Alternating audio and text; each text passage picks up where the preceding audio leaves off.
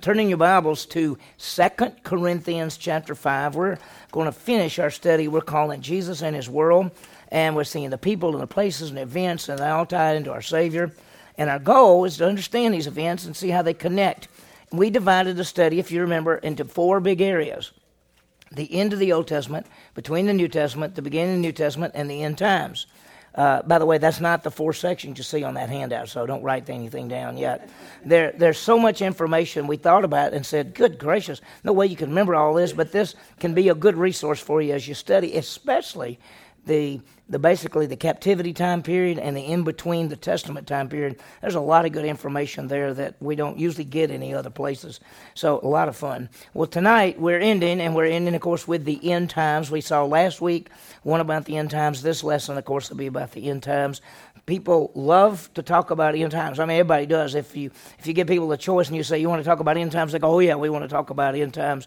It's pretty exciting. We're going to look, or we we look. We're going to look at rewards and Jesus' second coming to the earth and his ruling as the king and the eternal state. So there's going to be a lot of different things we'll see. Well, let me raise a question. What will eternity be like? What will heaven be like? Will it be in the heavens? Or on the earth? Will there be a new heavens and new earth? What will we do? Well, this evening, as we finish the study, we're going to see, as we finish study of Jesus and His world, we're going to see the final things recorded in the Word of God. We'll see the world of Jesus in eternity. And we're just going to touch on certain parts. There's so much more details we could go into. And if, if you have a question or comment, stop me and we'll, we'll try to talk about it. Uh, we just want to be encouraged. As we finish the study, we looked at a lot of things. And the key to all of it is Jesus. He is the eternal Son of God, Savior. Everything revolves around Him. The Old Testament looks forward to Him, the New Testament looks back. He's the beginning. We, we've looked, we started back with the, the, the fall of the Jewish nation and the kingdoms of Israel and the captivity and the seven Gentile world empires and Jesus coming to the earth and all of those different things the last lesson, this is what we saw last. Last lesson we saw in lesson 13 was about Jesus' resurrection, about his teaching, the ascension. If you remember, was teaching for 40 days and his ascension, his ministry in heaven as our advocate and intercessor, the church, the whole idea of him coming in the clouds to get us in the rapture. That's what we saw in the last lesson. In this lesson, what we're going to see is rewards and Christ's second coming, the kingdom, the eternal state. We're going to see all of those things. That's still not one, two, three, and four. I'm going to give them to you in just a second. I'm tricking you tonight, right? I'm just, I'm just seeing if you're watching. And, and uh, anyway, uh, so uh, last time we really talked about the death and resurrection of Christ and how he died to pay for sin and he rose to conquer death, walked on the earth for 40 days. So this time, as we look at this final one, we're going to look at rewards and you can write these down in those four places. We're going to talk about rewards. And let me just say something about rewards as you're writing that down. Do you know, most people don't understand rewards at all. Most people are not taught rewards at all. Most people are taught that eternal life is a reward as if you can earn it. And uh, so we're going to talk about that. We're going to talk about the tribulation and the second coming.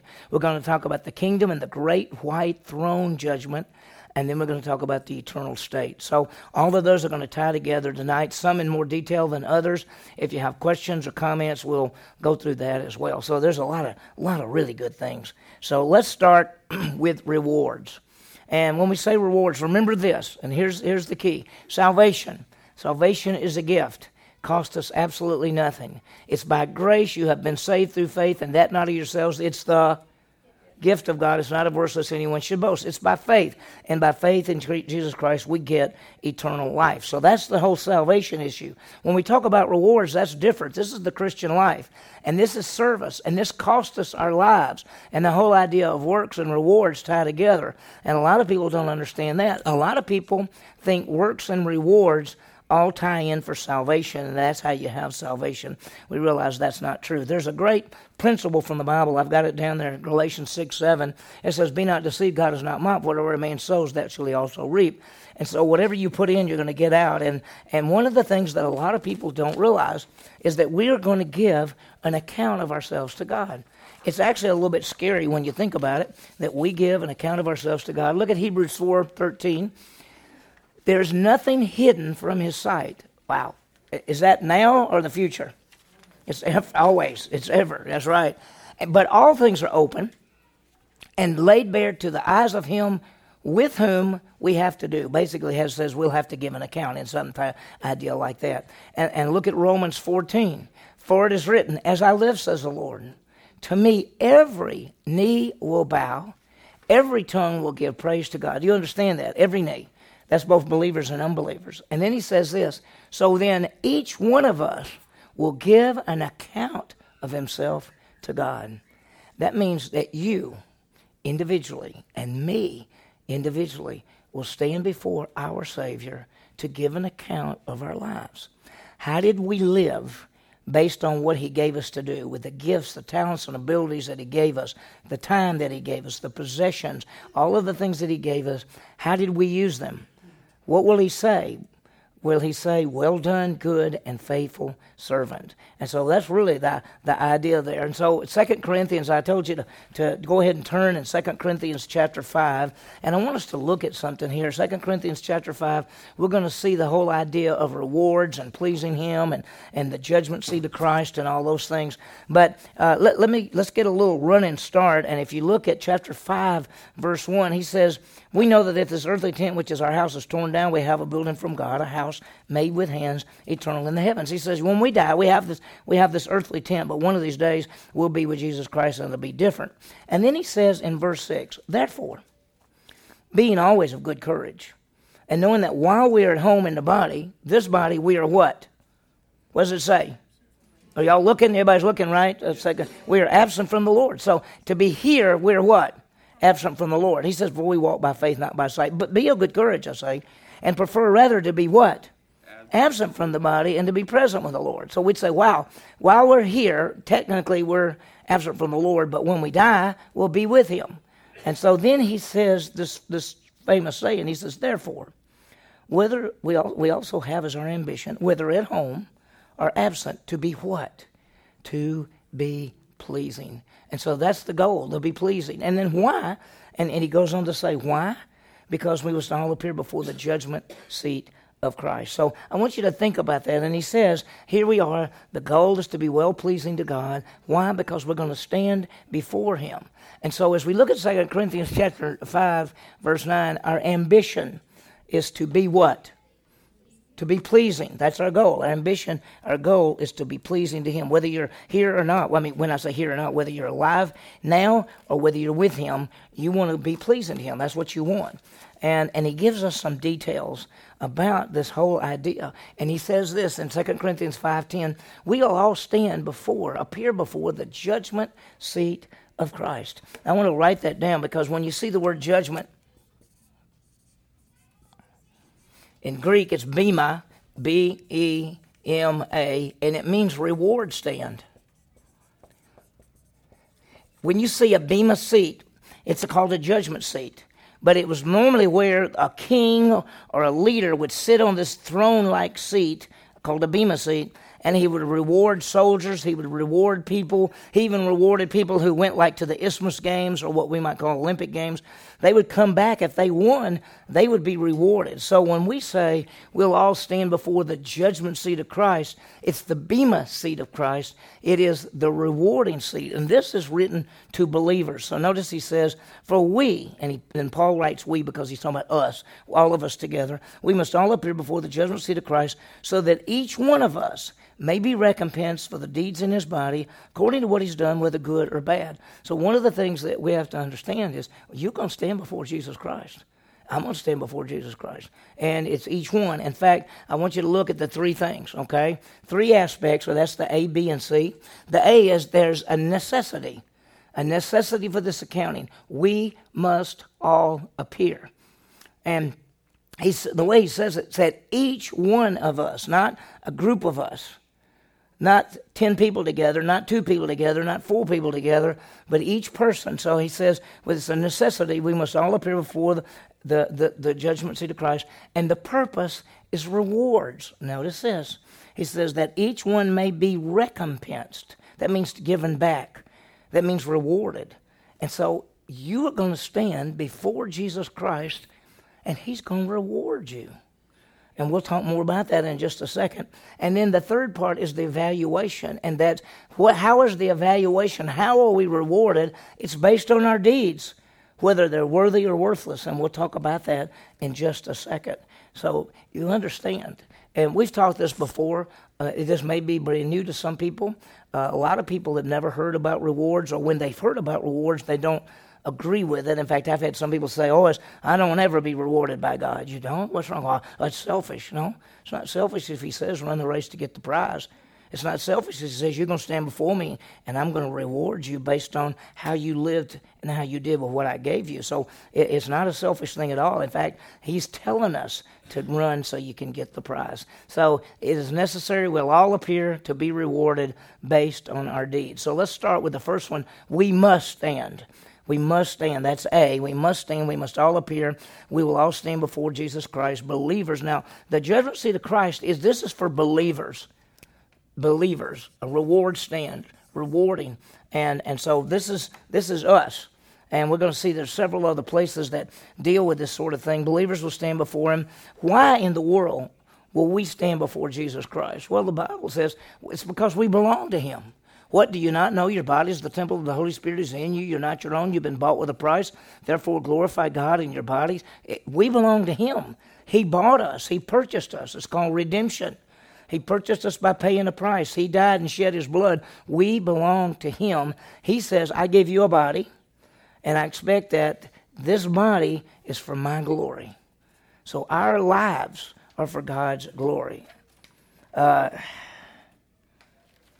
people will not be judged by the way we see them, they'll be judged by the way God sees them. And see, it's amazing to me to hear somebody say, Well, that person, uh, they can't be a Christian. Uh, look how they live. I said, You don't know how they live. Are you with them 24 hours a day? Do you know what their thoughts are like? You, you don't know what they're doing. You're not the judge. By the way, you're not the, we, we're not the judge of each other. Who's our judge? Jesus Christ is. Let me tell you, He's a gracious God. I'll tell you that. Okay, so we must all appear. The second thing is the purpose is for rewards. Rewards. And when people talk about standing before Jesus, uh, there, there's this scaredness there because people say things like, I'm going to stand before Jesus, the, the, one who died and rose again, and, and, and all my sins will be brought up, and it'll be horrible, and uh, you know everything I've ever done wrong will be brought up, and so it'll be a terrible time. Well, first of all, uh, uh where's your sins? He's the satisfactory payment not for our sins only, but for the sins of the whole world. Where are our sins? They're on Christ. Are you going to stand before God for your sins? No, because why? Jesus Christ already dealt with it. He's already placed them as far as the east is the west. And that means even sins you do right now, they're already dealt with.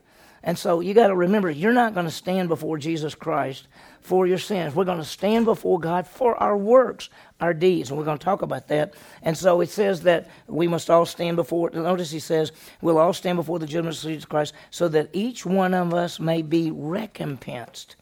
The word recompense means to be given back. It's like you put in, you did the good works in God's power for His glory, and He rewards you. And so we'll stand before God for our works. There's the third thing is the evaluation, and the method is is based on our works, and this is what the whole key thing is: our service for God. The method is based on our works. I, I put it this way: our service for God, whether it's good, which is worthy, or bad, which is worthless. Let me read the verse to you because it scares people. It says, For we must all appear before the judgment seat of Christ. That's each one of us. Judgment seat of Christ, so that we'd be recompensed, given back for the deeds in his body, for the things we've done in this body. And then it says, according to whether he's done, whether good or bad. And the word bad means worthless. It doesn't mean sin. He's not saying all your good stuff and your sins. No, he says all your good stuff and your worthless stuff. And there are things that we do that aren't in the power of the Holy Spirit, or the things that we do with the wrong motive, and they're burned up, they're gone, they're they're worthless, as you might say. And so when we say you'll stand before the judgment seat of Christ, and there'll be the sins are not there, but your deeds are there. And some deeds are gold, silver, and precious stone, right? And some are what? Wood, hay, and straw. In fact, look at turning your Bibles to 1 Corinthians chapter 3. You're in 2 Corinthians. Just turn back just a couple of pages in your Bible to 1 Corinthians chapter 3. And he's going to tell you how you are going to be evaluated, how your works are going to be evaluated. And notice I've got verses 11, 12, 13, 14, and 15 up here on the screen. But listen to this. Let's look at verse 11. He says, talks about the foundation. He says, No man can lay a foundation other than the one which is laid, which is Jesus Christ. So here's what he's saying that when you believe in Jesus Christ as Savior, you trust in Him, you have eternal life, there's the foundation. The foundation is Jesus Christ. We've been seeing on Sunday mornings in grow groups and everything that, that He's also the cornerstone. The foundation is the apostles and the prophets and Christ. He's the cornerstone. So this is the foundation. This is how you start. And then as you live your Christian life, you're to be building on this foundation. And that's how Paul uses the analogy. And he says, For no one can lay a foundation other than the one which is laid, which is Jesus Christ. And then he says this He says, Now if any man builds on that foundation gold, silver, precious stone, wood, hay, straw. So there's gold and silver and precious stone, but there's also wood, hay, and straw. Now, what do you think? Which one do you think is the good, and which one do you think is the worthless? Okay? He's using this analogy. And then he says, each man's work will become evident. What does that mean? What does it mean, evident? Uh, it's going to be what? Visible. It's going to be obvious. It's going to be obvious to you. Now, I don't know whether other people are going to be around or not. We know you're going to be standing before him. He's going, and, and I'm going to be standing before him. And whether other people will see this or not, I don't know. But we're going to see it, and it says, each man's work will become evident, for that day, or the day will show it. What day? The judgment seat of Christ. The day, the day you stand before Him. It's called the judgment seat of Christ. And this is your day in which you're standing before Him. And notice what He says. For that day will show it, because it is to be revealed by fire. And He's using this analogy, and He says, and the fire will test the quality of each man's work. We're going to set fire to this and to this. If any man's work which is built on remains, he'll receive a reward. If any man's work is burned up, he'll suffer loss. But he himself will be saved, yet so through fire. So when he sets fire to it, the things that are gold, silver, and precious stone, which we call the good things, are they left? What do you get? Rewards. The wood, hay, and straw, they take fire. What happens to them? They're gone, okay? So you don't get what? No reward. And that's what he's actually saying. And so there's rewards there. The one that lasts, the one that lasts, those are worthy. The ones that are burned, those are worthless. So there's going to be a day when our works, and, and whether it'll actually be, we're going to stand there and there'll be something like that and he'll set fire to it. I, I love what this says. It says, if any man's work is burned up, he'll suffer loss right? Loss of what? Rewards. They don't read this wrong and say, if any man's work is burned up, he'll suffer loss, he'll go to hell. This has nothing to do with that. This is rewards. But he, because the verse goes on to say, but he himself will be saved, yet as through fire.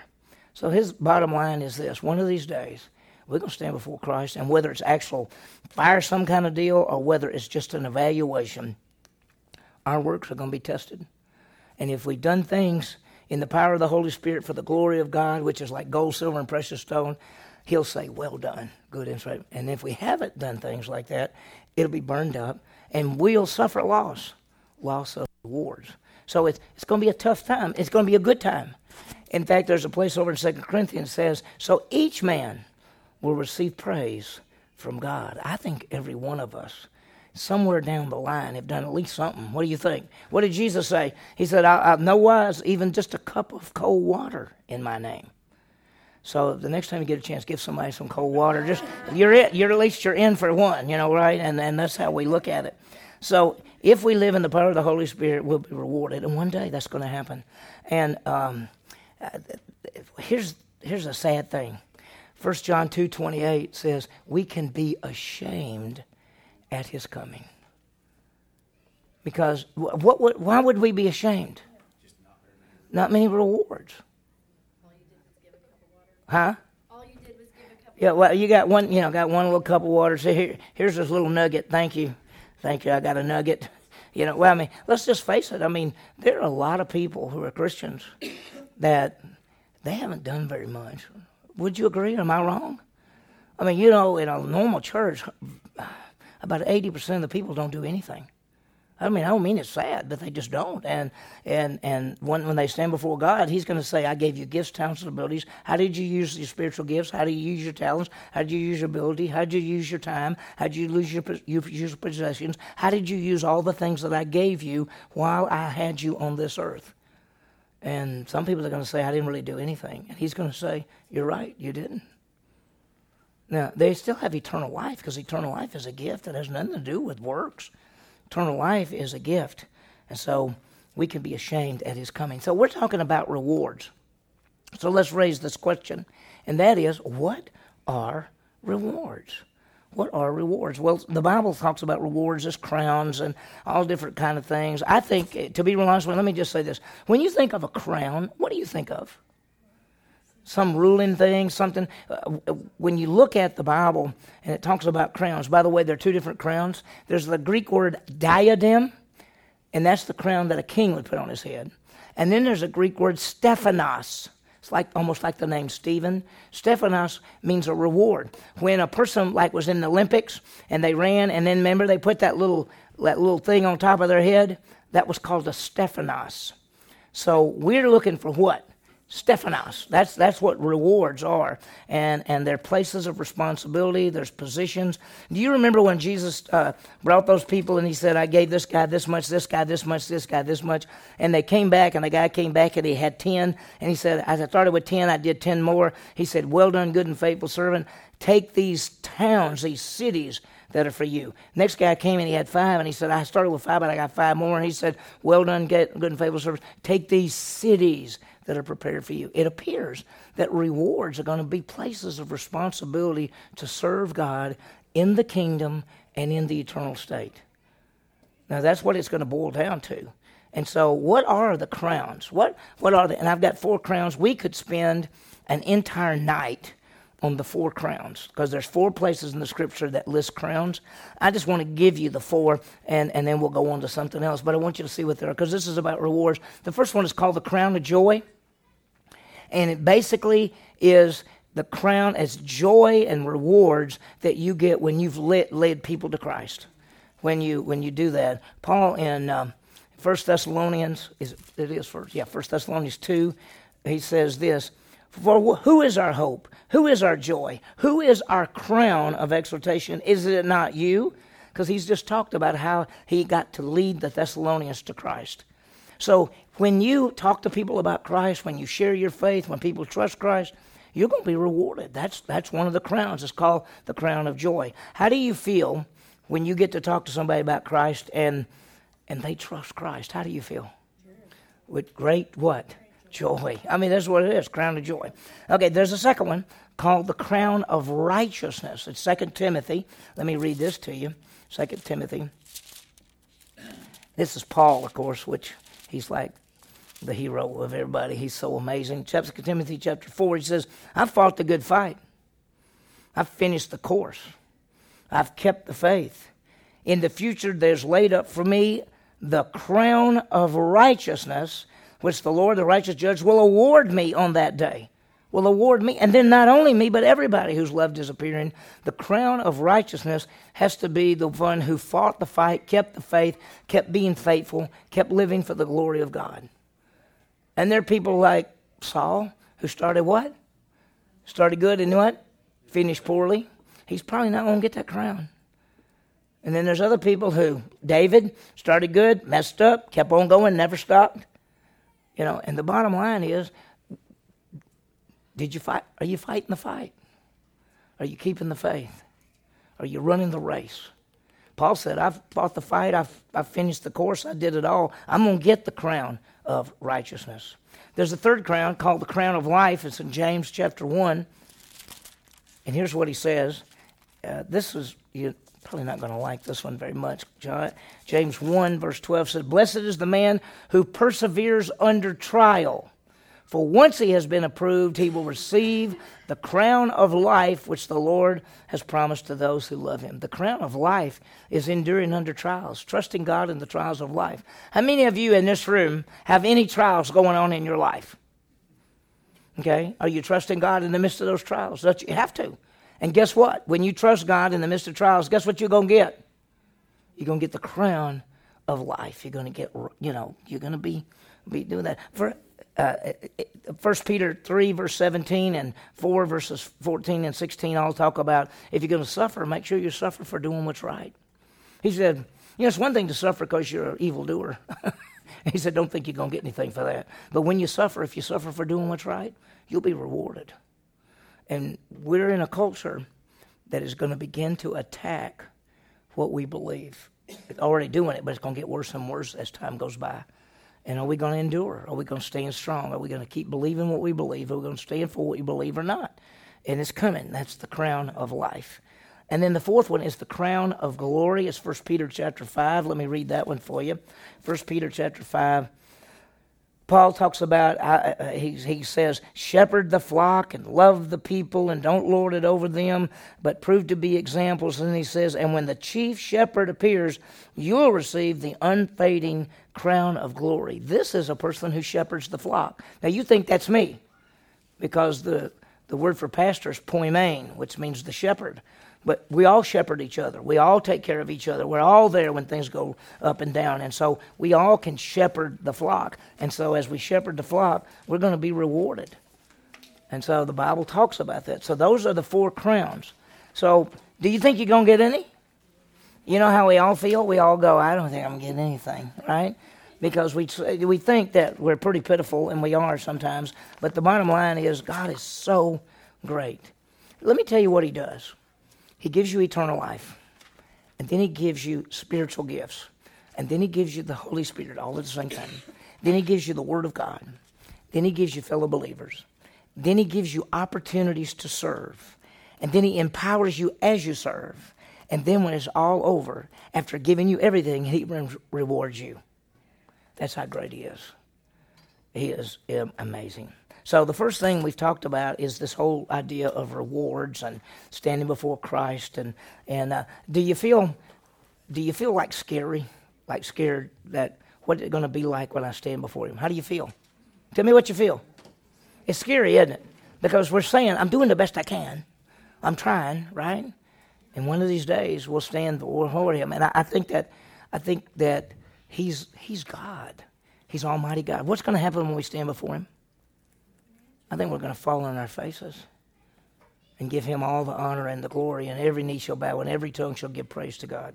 So each one of us will give an account of ourselves to God. I think he's, he's the greatest. Okay, let's look at number two. And this is the tribulation and the second coming. Now, this is the part that it really gets it really gets tough when you start talking about tribulation and second coming. I want to draw something up for you on the board real quickly just to give you this idea. Here's Jesus. He's dying on the cross paying for sin. We're in the church age. The next event will be the rapture. We're taken off in, in the clouds. Then there'll be a seven year time period on the earth, which is the tribulation, followed by his second coming, followed by the thousand year reign of Christ, followed by the great white throne judgment, followed by the eternal state. So when we're talking about tribulation and second coming, we're talking about this time period right here and the second coming of Jesus Christ to the earth. First coming of Christ came to what? To die. Second coming, he comes to reign or rule, and then the coming in the clouds is to take out the church. So that's that's how it fits together, and we're going to see all that as we go through it. Realize we're, at, you know, here's the chart. I think I put the chart in there. I did. Okay, so this is this is Jesus died and rise again, walking on the earth for forty days, and into heaven. Here we are. When could he come in the clouds? Any second. Which we we don't. We live as if he could come at any second.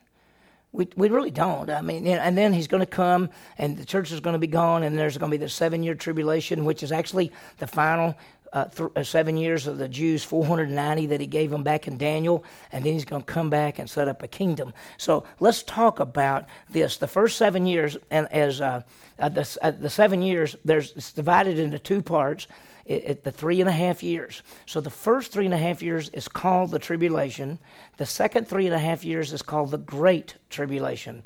There are places in the Bible that deal with the tribulation Matthew 24, 25, places in the Old Testament, more places in the New Testament. But really, if you want to see the details of it, it's the book of Revelation, beginning about uh, chapters 1, 2, and 3 of the churches, 4 and 5 up into heaven, and then 6 through 19 is the tribulation time period. So if you just want to read it or study it or look at it, Revelation chapter 6 through 19 is the tribulation time period found in the scripture in details.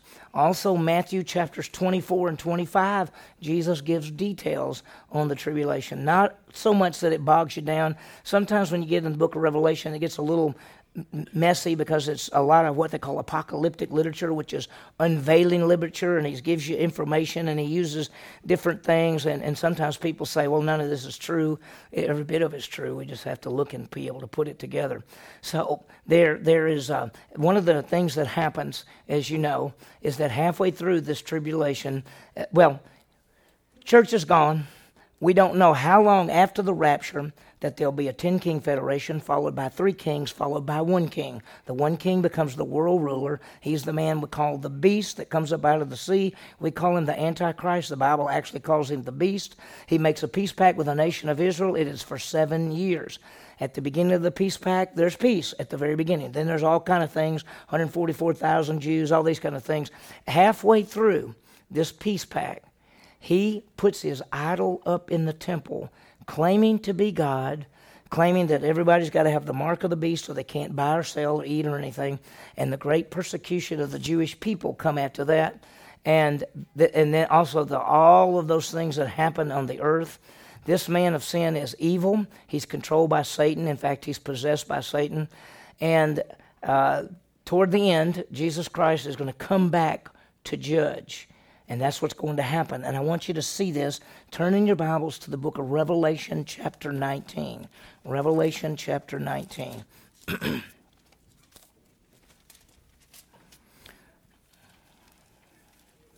and we see the coming of Jesus Christ. Because we said there's the tribulation, and, and I, I don't want to go into a whole lot of details. 144,000 Jewish people trust Christ at the beginning of the tribulation one of the most amazing things that happens during the seven years. The nation of Israel, as a people group, trust in Jesus Christ as the Messiah. At the very end, it actually says they will call upon the name of the Lord and he will save them. When they call upon the name of the Lord, he comes as the King of Kings and the Lord of Lords. He comes back to the Mount of Olives, as Zechariah chapter 14. He comes back as the king to wage war. I want you to see it. Revelation 19, look at verse 11. I saw heaven opened, and behold, a white horse. And he who sat on it is called faithful and true, and in righteousness he judges and wages war. Who is that? That's him. That's Jesus coming as the king to judge. Look what it says. His eyes are a flame of fire. On his head are many what? Diadems. These are not Stephanos. These are not rewards. These are what? Crowns. He's ruling. He's ruling. By the way, he's coming with a bunch of crowns. I mean, they're probably stacked up. Who knows what it looks like, right? In his head are many diadems. He has a name written on him which no one knows except himself. By the way, I heard a guy teach the other day. it's been about two years ago, but he said he knows what that is. What does the Bible just say? Nobody knows except him, and the guy's saying he knows it? I don't think so. Anyway, he's clothed with a robe dipped in blood, and what's his name? What does it say? The Word of God. That's who he is. He's coming as the King of Kings and the Lord of Lords. Look, look, oh, go back. Look at verse 16. And on his robe and on his thigh, he has a name written. What is it? King of Kings and Lord of Lords. That's Jesus coming. We're going to be happy. You know why? We're coming with him. We're coming with him. It says an army, verse 14, and the armies which are in heaven, clothed in fine linen, white and clean, were following him on white horses. Guess what? We're riding, and Susie loves this because she rode horses for a long time. We're coming on horses. What kind of horses? White horses. We're coming with him. He's going to do all the fighting. We're going to do all the cheering, right? And so we're going, thank you, Lord, thank you, Lord, thank you, Lord. Look at this right here, Matthew 25, 13. When the Son of Man comes in his glory, what will he do? And all the angels with him, what will he do? He will sit on his glorious throne. He's the King of kings and the Lord of lords. He will rule in righteousness and justice. You understand that? Now, I want you to understand something. He's going to rule on this earth for a thousand years. Some people say, why does he have to rule on the earth for a thousand years? Why didn't he just come back? Well, when he comes back, two things. He's going to defeat the Antichrist. That's Revelation 19, verse 20, where he takes the, the beast and the false prophet and throws them in the lake of fire. And then he binds Satan for a thousand years. That's chapter 20, verses 1 and 2. He binds Satan for a thousand years. But why does Jesus have to come to Jerusalem and rule on this earth for a thousand years? Why? I mean, there are people who say, well, he doesn't have to. Yes, he does. Why? Hmm? Because he's coming as the King of Kings, and this is number three the kingdom and the great white throne judgment. What kingdom are we talking about? 2 Samuel 7 12 through 17. That's the promise to who? To David. What was David's promise? What did God say to David in 2 Samuel chapter 7? You know what he said? One of your sons will sit on the throne of Israel forever. He will rule on the, as king in Jerusalem. Well, it wasn't Solomon. Why? Why wasn't it Solomon? He died. It said he will rule forever. There's only, only one person can rule forever. Who's that? That's the Messiah. That's the King. That's what he's going to do, and that's that's what he's going to do. He's coming as the King of Kings and Lord of Lords. Listen to this. Don't write this down. Psalm two. He rules with a rod of iron. In 2 Samuel, he takes the throne of David. In Isaiah, the wars will end because he's the Prince of Peace. In Isaiah 11, he's the, the lion and the lamb are going to lay down together. He's coming as the king. Revelation 20, verse 4 I saw thrones and people were ruling. Guess what? You may have a throne. You may have, you may rule. You may rule over a, a, nation. You may rule over a king. You may rule over a city. You may rule over something. You may rule over your backyard. Who knows what we're going to do, right? But you're going to have places of responsibility. The Messiah will rule. Guess what? Guess, guess who, in, found in the book of Ezekiel, guess who will rule under Jesus in Jerusalem during the kingdom? Who? Da- King David. David will.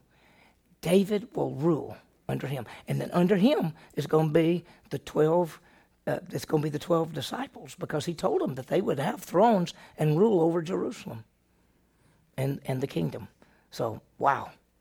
Now, let me show you something. So, where that's the promise to David, Revelation is the throne. How long will he rule? How long will Jesus rule? Thousand years. Let me put that back. Where's the thousand year part? Oh, uh, let me let me show you one thing. He says, "Blessed and happy those in the first resurrection. Second death has no power. First resurrection are all the people that are right here, and the second death is this over here. So we'll see that in a minute. So he rules for a thousand years. Did you know that there are people who say it doesn't mean a thousand years? But just listen to this for one second.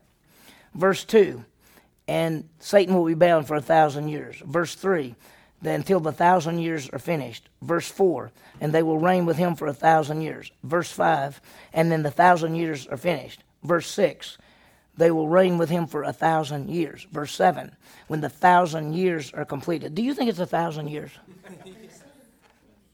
Seven times in six verses it says a thousand years, and we have people who say it doesn't mean a thousand years. What do you think it means? It's just ridiculous. Okay. So that he'll reign for the thousand years. Now, at the end of this thousand year reign is what we call the great white throne judgment. And uh, oh, oh by the way, I want you to see one thing. But during the kingdom, look, look who's going to be there. The kingdom is going to be so unique; it'll be different than any other time that's ever been on the face of the earth. Here's why: the Old Testament believers will have been raised and have glorified bodies. Who are some of them? David, Abraham, Enoch, Noah. Although they're, they're going to all be raised and have glorified bodies. New Testament saints will be raised and changed and have glorified bodies. Who's that? That's us. Paul, Peter, James. Okay. And believers who made it through the tribulation and weren't killed will go into the kingdom in regular bodies. For the thousand year reign there will be people on this earth, us, that'll have bodies that will never decay, And there'll be people on this earth who have regular bodies, and they will produce offspring during the thousand years. Is that going to be weird? You could look at them and say, Look what I can do. Right? And, and not, all of them, not all the offspring will believe. In fact, many of the, what we understand is that the believers in normal bodies will go into the kingdom. They will produce offspring, which are normal bodied people. Many of them will not believe, even though Jesus is the King of kings and the Lord of lords. In fact, that's why at the very end of the thousand years, Satan is released for a short time, and there is what they call the final battle. And there is, it says that the enemy who surrounds and comes after Jesus is as the sand on the seashore. That means many people will not believe. Now, what that tells you is this it doesn't matter what the situation is, some people are not going to believe. Well, you put them in a garden, you put them in a perfect world, you put them in a kingdom with the king, and they're still not going to believe. And it's just, it breaks your heart. And so after this, there comes the judgment, which is the great white throne judgment, Revelation chapter 20. If you're there, it says, verse 11, I saw a great white throne, and him who sat on it, from whose presence earth and heaven fled, away, and no place was found for them. This is Jesus. We, we have already been to the judgment seat of Christ, which is the rewarding stand. That's a rewarding stand. This is not a rewarding stand. This is called the great white throne judgment. And what's going to happen is unbelievers are raised from the dead and stand before Christ. And the books are opened on their deeds, not their sins. You got to understand where is the unbeliever's sins? They're on Christ. Nobody goes to hell because of sin. Why do people go to hell? Because they did not believe. And if they believe, their names are found written where? In the book of life. If they didn't believe, their names are not found what? Written in the book of life. And so it actually says in verse 15 of Revelation 20, and if anyone's name was not found written in the book of life, he is thrown into the lake of fire. That's what the great white throne judgment is all about. And the sad thing is that nobody goes to hell for sin because we're all sinners and Jesus paid for all sin. He's done it all. And so, why do people go to hell? Because they have not believed. That's exactly it. What do you get when you believe? Eternal, life. Exactly. Well, speaking of eternal, what about the eternal state? Here we go what is it going to be like out here? You know, we never do much out here. We just say it's out there. and uh, we don't draw up much. We don't talk much about it. What's it going to be like? Well, I think you're going to really be amazed. He says, I saw a new heaven and a new earth. The first heaven, the first earth passed away. What's going to happen to this earth and this heavens? It's gone and he's going to make a new heaven and a new earth. And look, there's no longer any sea. I saw the holy city, New Jerusalem, coming down out of heaven from God, prepared as a bride adorned for a husband. When Jesus said, I go to prepare a place for you, I think this is it. Okay, it's called the New Jerusalem. Let me just remind you on the chart where we are. It's after the great white throne judgment. We're now into the eternal state. This is Revelation chapters 20, uh, 21, and 22. This is where we are. And so here's here's what I love. He said to me, It's done. Jesus is talking to John, and he says, It's done. I'm the Alpha and the Omega. What does that mean? Beginning, beginning and the end. And that he goes on and explains it the beginning and the end. I will give water to the one who thirsts from the spring of the water of life without cost. She said, You're a Jew, and you talk to me, a Samaritan, and you ask me for water? And he said, If you knew who I was, you would ask me, and I would give you the living water, the water of life. That's eternal life. And it's how, how much how much does it cost? Without cost. What does it cost anyone to have eternal life? Absolutely nothing. Salvation, eternal life is free by faith, no cost. Well, we're going to quickly, because of time, we're going to see what this holy city looks like. Okay? And Revelation chapter 21, 10 through 21 gives a description. Uh, it says this it says, He carried me away, and I saw this new Jerusalem and this city, and it had high walls, and it had 12 gates, and it had 12 angels, and it had the 12 apostles, and it had all this stuff, and it had three different gates. So it's got 12 gates, and it's got 12 foundation stones, and the streets are made of what? Gold. Listen to this. And the 12 gates were what? 12 pearls. Each one of the gates was a single pearl. When you hear pearly gates, they are pearls. But it's not a bunch of gates with a bunch of little pearls on it. Each gate is a what? A giant pearl. And the streets are gold. You can see through it. And the city is 1,500 miles long, 1,500 miles wide, and 1,500 miles high. Can you imagine that? Can you imagine that? I can't even imagine that, that that's big. Do you think all the people who believe could fit in that? Yes. My gracious. My gracious. So I want to tell you, we're going to look at this city in two ways. We're going to tell you what's not there, and then we're going to tell you what's there. I'll go real fast on what's not there, and I'll slow down on what's there. So what's not there? And by the way, on your handout, when we get to number two, it's 21-4, not 21-2. So change that, okay? Number one, you know what's not there? There's no sea. What? How many of you like the ocean and the sea? There won't be any. I don't understand it. In the Jewish culture, ocean was bad. Ocean was it was unknown. All the stuff and the waves and all that. So the ocean was was sort of a, an unknown thing. And and in the New Jerusalem, there there is no sea. Okay, I, you know, I, you know, everything's going to be ordered. There'll be no confusion. Guess what? There'll be no what? No death. Listen to this. Listen to this verse.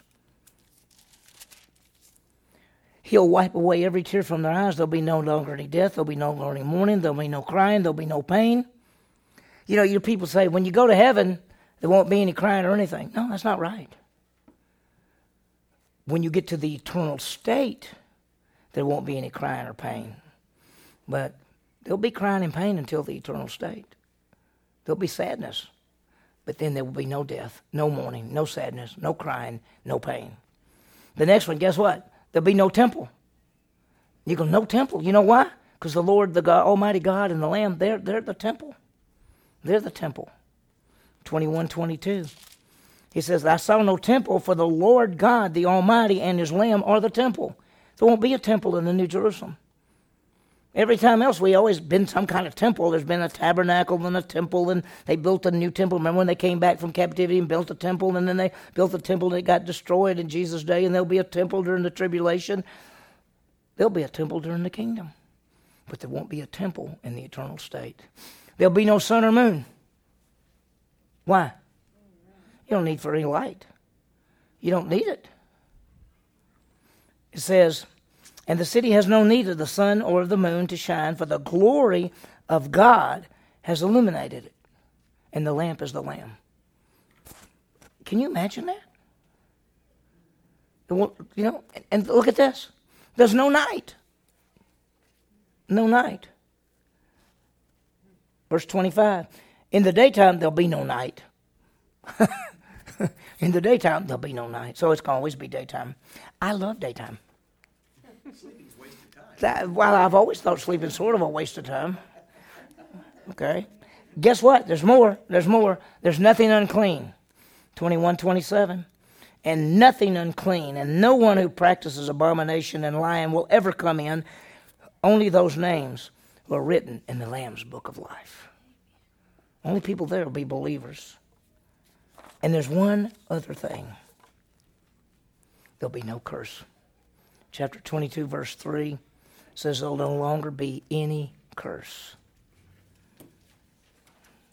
Wow. So none of that'll be there. Well, guess what's going to be there? What do you think's going to be there? Well, guess what? The water, the river of the water of life. Isn't that funny? He always uses water and life, the living water. 22 1. He showed me a river of water of life clear as crystal coming from the throne of God and the Lamb. So here's going to be the throne of God. He'll be sitting there, and the Lamb, and water will be coming from there, and it's called the river of life. And it's a really a picture of eternal life. And, and, and, and notice how it says it. It says it's clear as crystal. And it goes down the middle of the street. What street? I don't. This is a New Jerusalem, so I guess it's the New Jerusalem street. Guess what else going to be there? The tree of life. Revelation 22 2. In the middle of the street, it says, On either side of the river was the tree of life. Now, I don't want you to think one tree. I think there are going to be a whole bunch of tree, trees, but it's called the tree of life. And notice this. Let me, let me throw this out. Is, will there be any time in eternity? Will there be any time in eternity? Yes, watch. It says, uh, on the either side of the river was the tree of life, bearing 12 kinds of fruit, yielding its fruit every what? Every what? Every month. There's some there's time in eternity. And the leaves of the tree for the healing of the nation. So every month you go out there and go, hmm, oranges. Hmm, apples. Nares. Who knows what it'll be? Who knows, right? And so this this there's twelve kind of fruit, uh, and and uh, there'll be the nation of Israel, the churches, the nations, everything's going to be together that's believers, and this is the tree of life. And there's one other thing that will be there. You ready? The throne of God. Revelation 22 3. There will no longer be any curse, and the throne of God and of the Lamb will be in it. So, what are we going to see in the eternal state? The river of life, the tree of life, and the throne of God. It's going to be amazing. And wow, what will we do? We will serve him forever. There will be no longer any curse. The throne of God and the Lamb will be in it. His bondservants will serve him. They will see his face, and his name will be on their foreheads. It means we belong to him. What will we do forever? Worship and serve him. And, and, and what's going to be the basis of our service? Huh? Based on our rewards. Man, can you imagine for like eternity sweeping up? Yeah, me too. Me too. I'm a, I'll be over there saying, "Anybody want some oranges?" will, the, will the Father be as the Father a spirit? I don't. But, well, it says the throne. It says the throne of God and of the Lamb. And who's the Lamb? The Lamb of God who takes away the sin of the world is Jesus. So I don't know. And, and I've always said that I don't know if we'll ever see the Father because he's a spirit being. Maybe we'll see some kind of manifestation of him. We see Jesus, he's got a body. Now, I love this. Take the water of life, how? Says, The Spirit and the bride say, Come. The one who thirsts say, Come. The one who hears, come. The one who wishes, take from the water of life without cost. Is salvation a gift or is it works? How many people are so confused that they think you have to do something good to get to God? He keeps saying, You take the water of life without cost, it's free. It's the grace of God. The gift of God is eternal life in Jesus Christ. The story of the Bible, what is it? Perfect God brings sinful man back to himself using his son Jesus Christ. That's it. That's it. What have we seen? The world of our Savior Jesus. We saw Israel's captivity, their return. Saw in between that, we saw his first coming, his death and resurrection. Saw the church, the rapture, the second coming, the kingdom, the eternal state. We saw all that history, saw all that background. Over these 14 weeks, we've seen a lot of great things. But it all goes back to one person Jesus. He's the seed of woman. Let me ask you this. As you write down seed of woman, what will the seed of woman do? Crush the head of the serpent. He's the seed of Abraham. What will the seed of Abraham do?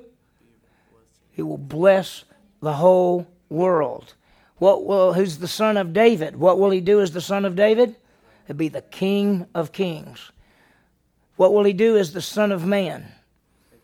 He, he will set up a kingdom, what?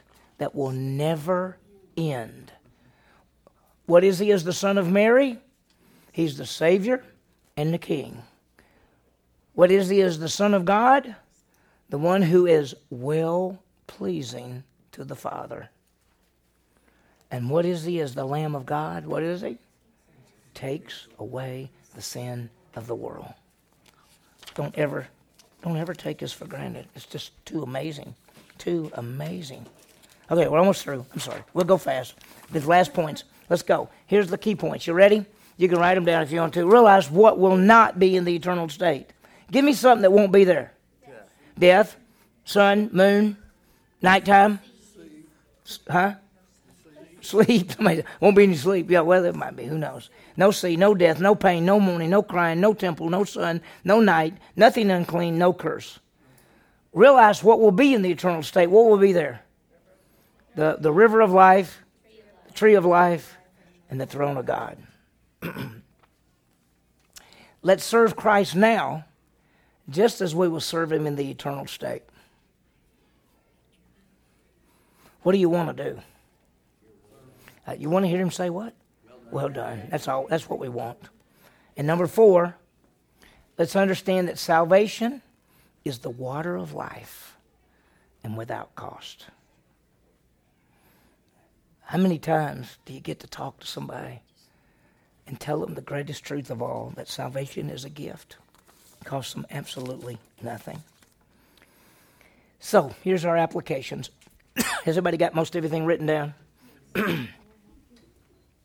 here's sort of the applications for the class, and that is let's have an understanding of Jesus and his world, seeing the flow of the Bible as we go all the way back, and we started back with a nation going into captivity, and then coming out of captivity, and the in between the testaments, and the beginning of the New Testament, and John the Baptist, Jesus being born, all of those things, learning who the Pharisees and the Sadducees and the Essenes and the and the Herodians and all those different groups were. We saw everything, saw the flow all the way up, see the flow of the Bible. May we be ready to give. It's supposed to be an answer, not and answer, but give to give an answer to others of what we believe. Be ready to tell people what you believe and put it together. That's why we have this. And you got this resources now in your little notebook, and you can use them. You can look up things when people want to say, "Well, who are these Pharisees?" You can say, "Let, let me look it up. I can tell you who they are."